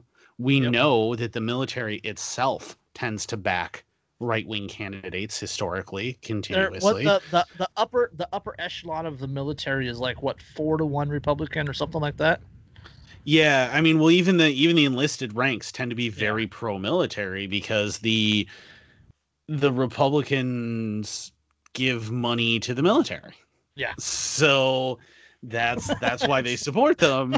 It's the same reason why it's the same exact reason why public school teachers tend to be very left wing. It's because well, but the the Democrats give money to Yeah. to school teachers, so of course they back them. Um, but it's you know if you look at it and you go okay well so so all of these all of the the most armed the most dangerous people militarily uh, for the citizenry of the United States are backing a right candidate. Of course, the right wing is going to win. They get selected, they win. The left is orchestrated to respond Mhm. specifically so that it's an excuse for them to roll out some Yep. sort of full on militarized constant police force and Yep. curfews and everything else, roll all that out and institute it and keep it. Agent provocateurs, they're everywhere. They'll be out in force. Well, there's the the one in Minneapolis who was Uh-huh. the first guy to start smashing windows and attacking a business. He was the first one, and he's a cop. Yep. Bastard. Uh, back to the article. Um, these numbers are even higher among the most ideological partisans of Democrats who identify as very liberal. Twenty-six percent said it, said there would be quote a great deal of justification for violence if their candidate loses the presidency, compared to seven percent of those identified as simply liberal. Of, uh, of Republicans who identified as very conservative, 16% said they would be there would be quote a great deal of justification for violence if the GOP candidate loses compared to 7% of those identifying simply as conservative. This means the ide- ideological extremes of each party are 2 to 4 times more apt to see violence as justified than their party's mainstream members. Altogether, about one in five Americans with strong political affiliation says they're quite willing to endorse violence if the other party wins the presidency. Well, yeah. I mean, obviously, like everyone saw that coming from a mile away. They started whipping themselves both sides into this like illogical, completely emotional, frothing at the mouth hysteria in 2016. Yeah. Like that, it, it was already happening leading up to Trump's election. It was already happening. This whole insane thing was already occurring. And I, I mean, you'd have to be a completely oblivious moron to not have noticed, but Well, I mean, we can we can we can go back even before Trump. I mean, we can go to Obama with the with the hypervigilant right because like I was, I had friends in that circle at the time, and and we can even go further back than that with Bush and the, the whole anti-war movement. oh yeah, Like there was like there was there was some- serious you know partisan issues on on the the anti-war movement, but so this isn't new, but it, it, it is it is escalated. Like Oh, there's it's- there's there's some steroids under it under this time. it's it, it's not even just that it's escalated it's just way more open now. Like they're not afraid to be more open now. Well, like that everything's more open because of the the interconnectivity of the internet and social media and yeah but i mean even because that that still existed like during obama and even during obama's uh reign you still had the you know you still had a little bit of restraint even on the the political right where people weren't completely open about stuff and and about like well if we don't win the 2016 election then it's the most important election of our lifetime. yeah how many times how many times did, since i hit voting age every single election without fail has been the most important election Now what if now what if what if what if just the memer in me hopes this happen. I don't I don't care about politics. I don't care who the president is. I'm gonna do me. But what if what if they both lose and Joe wins? I don't know what the world will look like at that point. I I can't Just- even just begin a- to just- predict. Just a collective shitting of the pants or something. I don't know, but Well, at that that, would- point, both the left and right will go to war. Still, they'll still go to war, but now the target of their ire will not only be each other because they'll blame each other for why there's now a libertarian in the in office, but they'll also go after libertarians and anarchists. I don't And think I- that changes a damn thing. I think it makes it much more confusing initially. Uh, just I just want to I just want to see the fate the look on like Chris Cuomo's face like what? yeah, I'm- what? What? Wait, I- what? Is that Wait, right? wait. You know, um, Joe's supposed to be actually on uh Chrissy's show soon. I think, sometime soon. Um, I don't know when exactly. Um, because Uh, she know- just did Spike. Nikki. Was it Nikki? I thought it was, Yeah. it was Chrissy that did that. Was that Nikki? Oh, Liberty Doll. Nikki. Oh, it was Nikki. You're right. Never mind. Nikki- Never mind. Nikki okay, have Nikki it- wrong Broderick. show. Okay, so anyway, she's supposed to be on that show soon. hmm I would like to see her. at- If you were to suddenly actually win, Yep. knowing all of the the violence, threats, and everything, like, what's your reaction? because I have a feeling it's oh shit. Pretty Like, much. I didn't think this would work. Oh god. Oh god. That's that's a bigger pipe dream than you know the Constitution. Oh man. restricting government. But yeah and that's i mean we, which is funny because i mean that's one of those things like that that I, i've brought up to you know brought up to people and stuff when i've discussed libertarians and that you know the reality is that uh, the analogy that i use for it is imagine you're this little isolated town and you're getting raided by bandits and things and so you go you know what we need we need a dragon and so you get this little tiny dragon and it's not much but it can breathe fire and that's kind of scary and that that drives the bandits off and all it wants in exchange is uh you know a little bit of food like a cut of your food so that it can eat and and then it will take care of you. But the more food you give it the bigger it gets and the more food it demands. Yep. and pretty soon it's so big that it wants to it wants all of your gold constantly and in order to justify why you're keeping it around and still feeding it it's now starting to attract like initially it's because it's so big that it's attracting the bandits now so now hmm. you're getting hit even more often. It goes, see, this is why you need me. And then after a little while, well, it's wiped out so many of the bandits and kept them away. Now, in order to justify its existence, it starts starting things with people to get rate your village rated so that it can kill them and it can eat them. And it just keeps growing. And before long, you have no village anymore. All you have is the dragon. And you're all just living in the folds of the dragon and giving it everything and terrified that it's going to notice you and get mad at you. but we can we can vote the dragon away if we just all vote really hard. Yeah, but it's that's the problem is that everyone thinks that they can get the little dragon and it'll stay little. But it doesn't ever stay because it has it has to justify its own existence. Yeah, it's always going to grow and it is always going to cause problems in order to justify the reason that it exists. And there is no way you will ever keep this little dragon little. Ever, Nope. ever, ever, ever, ever. No matter how much you hope, it will never stay that small. The dragon is government if you're bad at understanding analogies. if you didn't understand this, that analogy, you're listening to the wrong show. yeah, that the dragon is government. So no matter what you do, you will never keep it small. And libertarians are totally convinced that somehow magically this time, you know, they're the little bee in in B movie bouncing off the window. This time, this time, this time, this time, this time, this time, this time. It doesn't work. It never works. all right, let's uh, let's get to this last article. Um, Canadian man arrested for not being a terrorist. I I agree. I agree. This is uh this is from Techdirt. Uh, here in the United States, we're used to the FBI radicalizing terrorists in order to arrest terrorists. If you don't have any aspiring terrorist friends, the FBI can set you up with some.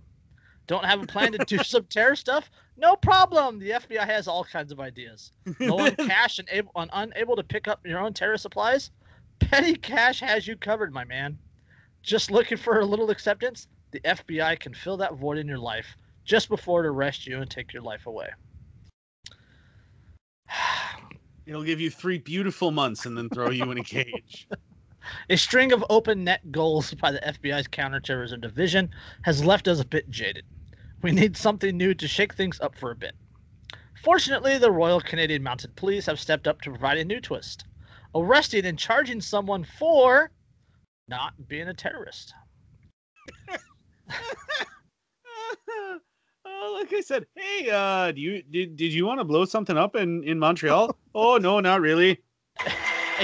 A Canadian who's widely public public How now, brown cat? How? a now? Canadian whose widely publicized account of conducting executions for ISIS fueled public outrage and debate in the House of Commons has been charged with allegedly making it all up. He was literally charged for nothing.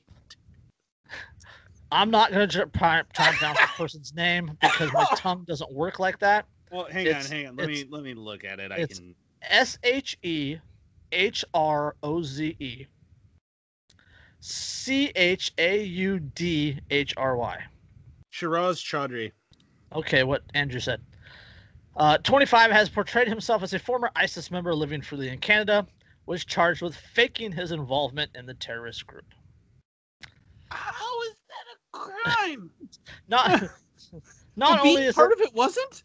not only is not only is it a crime to be a terrorist in Canada, it's also a crime not to be one. Not if you portray yourself as a terrorist.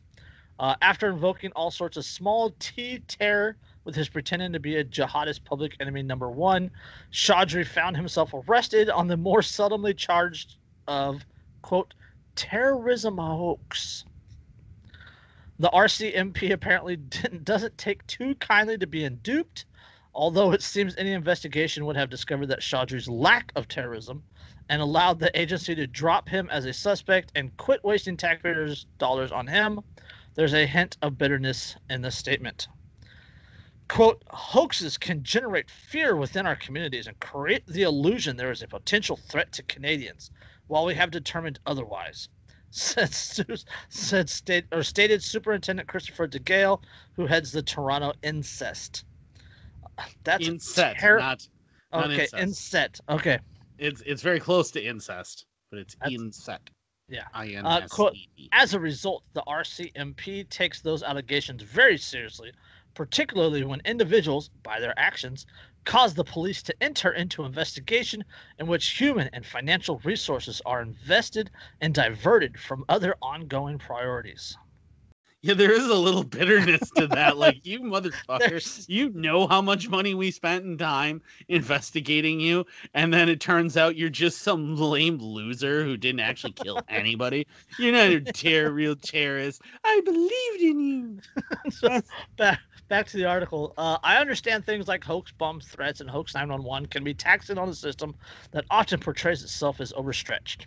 But Chaudhry's faux terrorism was apparently limited to shitposting on a number of social media accounts, taking a good terrorism game while never having act or talking a good terrorism game while never having actually been involved with any terrorism group. The hoax charge hasn't been used often, but it appears prosecutors think this time it will stick. After all, not many faux terrorists end up the subject of multiple news reports and podcasts reaching larger audiences.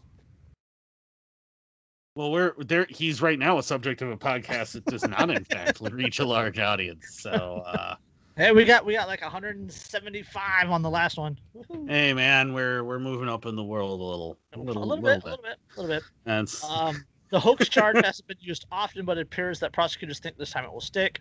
Uh, blah blah blah. Uh, qu- the Crown Man tend to argue that because the hoax was so widespread and was featured on a popular podcast, it created fear that Canadian ISIS members were quote returning and running around, and the police were powerless to stop them. I, I'm sorry, but I hear Canadian ISIS, and I just am not intimidated.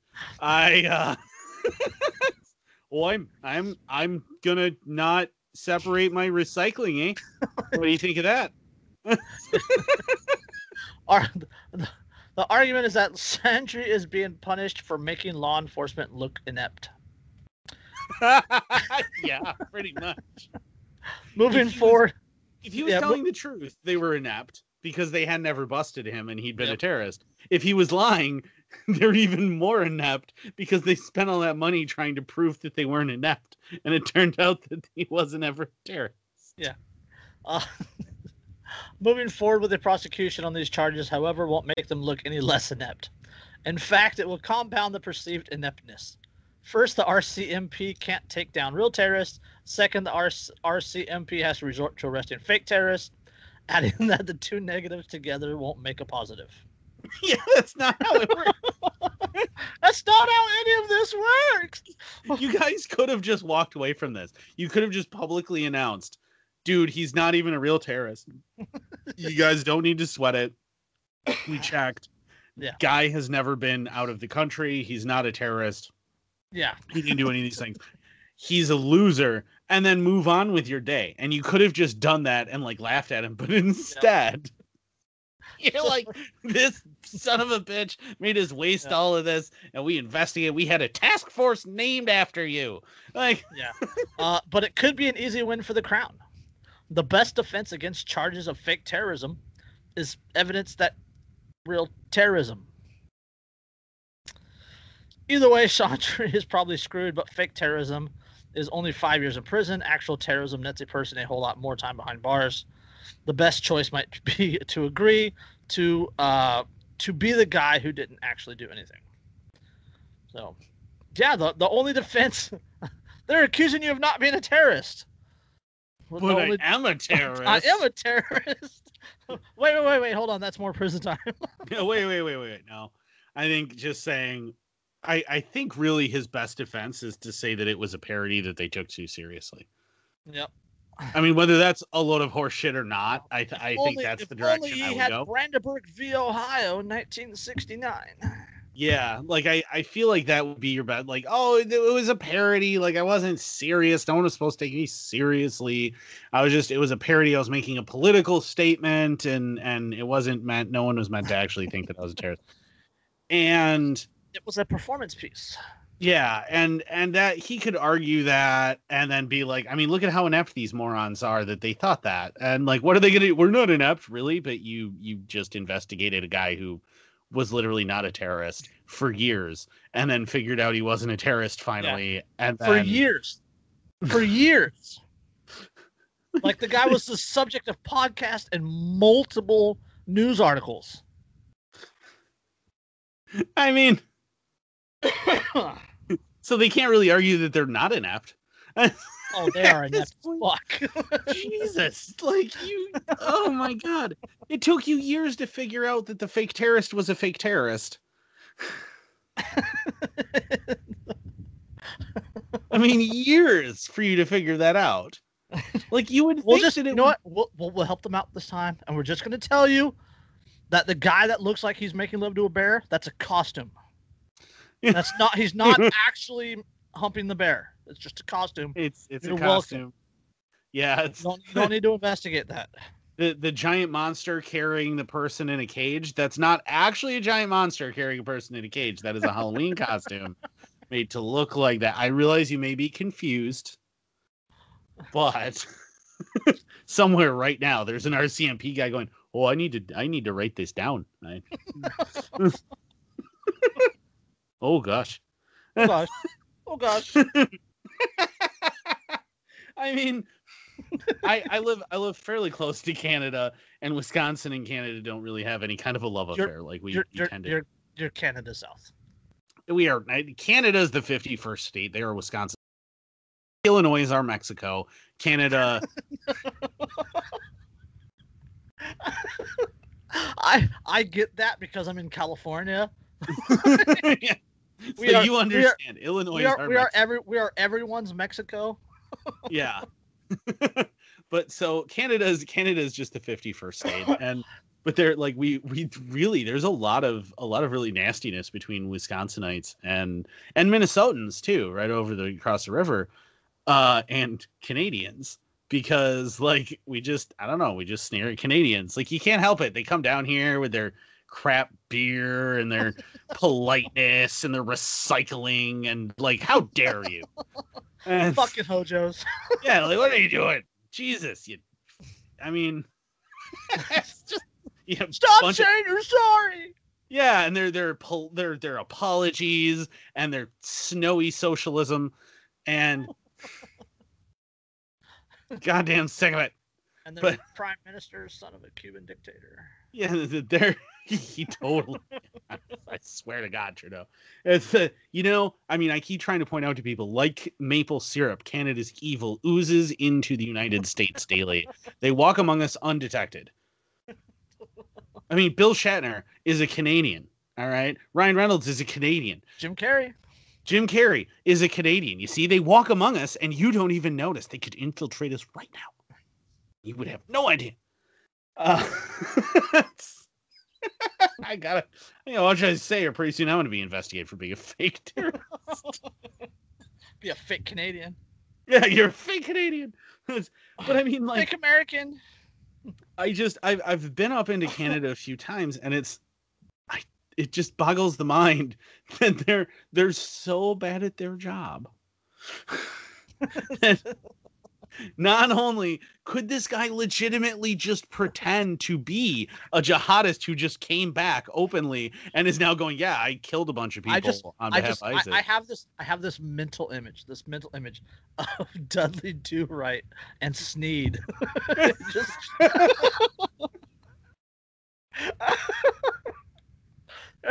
just Oh, this this this Arabic Sneed being just just and Dudley Do Right having interactions. It's, just, that's No. I'm a bad I'm, I'm a bad person. I apologize. no, I'm afraid I must ask that you go back to whence you came. Please and thank you. Eh. it's just, oh my Oh, god. All right, on that note- Uh, we're getting on to time, so throw the plugs. All right. Uh check out thebeardstruggle.com. I'm wearing currently a beard struggle hat because I'm a brand Viking. That means I represent them. If you want a luscious, wonderful beard such as I have, check out thebrandstruggle.com and don't forget to use code Inked Anarchist 15. All run together. Inked Anarchist 15 gets you 15% off of their beard care products. Uh, their shampoo and conditioner, if nothing else, is completely worth it if you can get your hands on it because it is awesome and i recommend odin's virtue for the scent. Also don't miss out on inked anarchist hootenanny roundup on facebook the last i think at this redacted pages. Um probably because we're under federal investigation. But we are one of the last ones. We still exist. We are still out there. We do still post although we have to be super careful what we're posting right now. But we Oh, are but still there. speaking of redacted pages, you see this cool patch right here on my mic cover from Poppins Patches with the uh, Boogaloo Ed Ed and Eddie came out last week. Next week drops the uh, Alphabet Girls. And, Yep. uh, They are awesome. Poppins patches, the the patches, all the patches that I've given away, those are from Poppins patches. there's They are super high quality. there's another Poppins patch right there. Yeah, the Save the Children one with the wood chipper and Wood the chip- symbol for pedosexuality. Wood Going into-. The wood chipper, yes, and uh, he donates the proceeds from that to save the children. Um, they're really, really high quality patches. They're really, really Oh, well. I am- I am it. so I am so happy with my Poppins patches. Like, I I only have the two, and and I've talked to the guy a little bit on Instagram, but uh, the quality of the patches, the the coloring, the detail, the the physical feel of the patches is just it's absolutely it's I'm so stoked on them. Yeah, they're- Dave. they're not, Dave does They're not fantastic. expensive. They're not expensive. Yeah, they're they're not terribly expensive. Dave does absolutely fantastic work. He does do custom commissions too. If you would like uh to order from him, you can order uh group stuff. He does lots and lots of group stuff. I am planning on putting in a few group orders with him myself. Um, but again, check out Poppins Patches for sure. Like them on Facebook for the love Yes. of God. Like them on Facebook. Follow his Twitter. Linked do all in- that stuff, man. linked in the description below. Um, yeah, I don't have anything else on this. This has been episode 108. Um, something, something. Don't pretend to be a fake terrorist. the government, the, the justice system sucks, and don't be a fake terrorist. on that note, we'll catch you next time. Peace. See ya.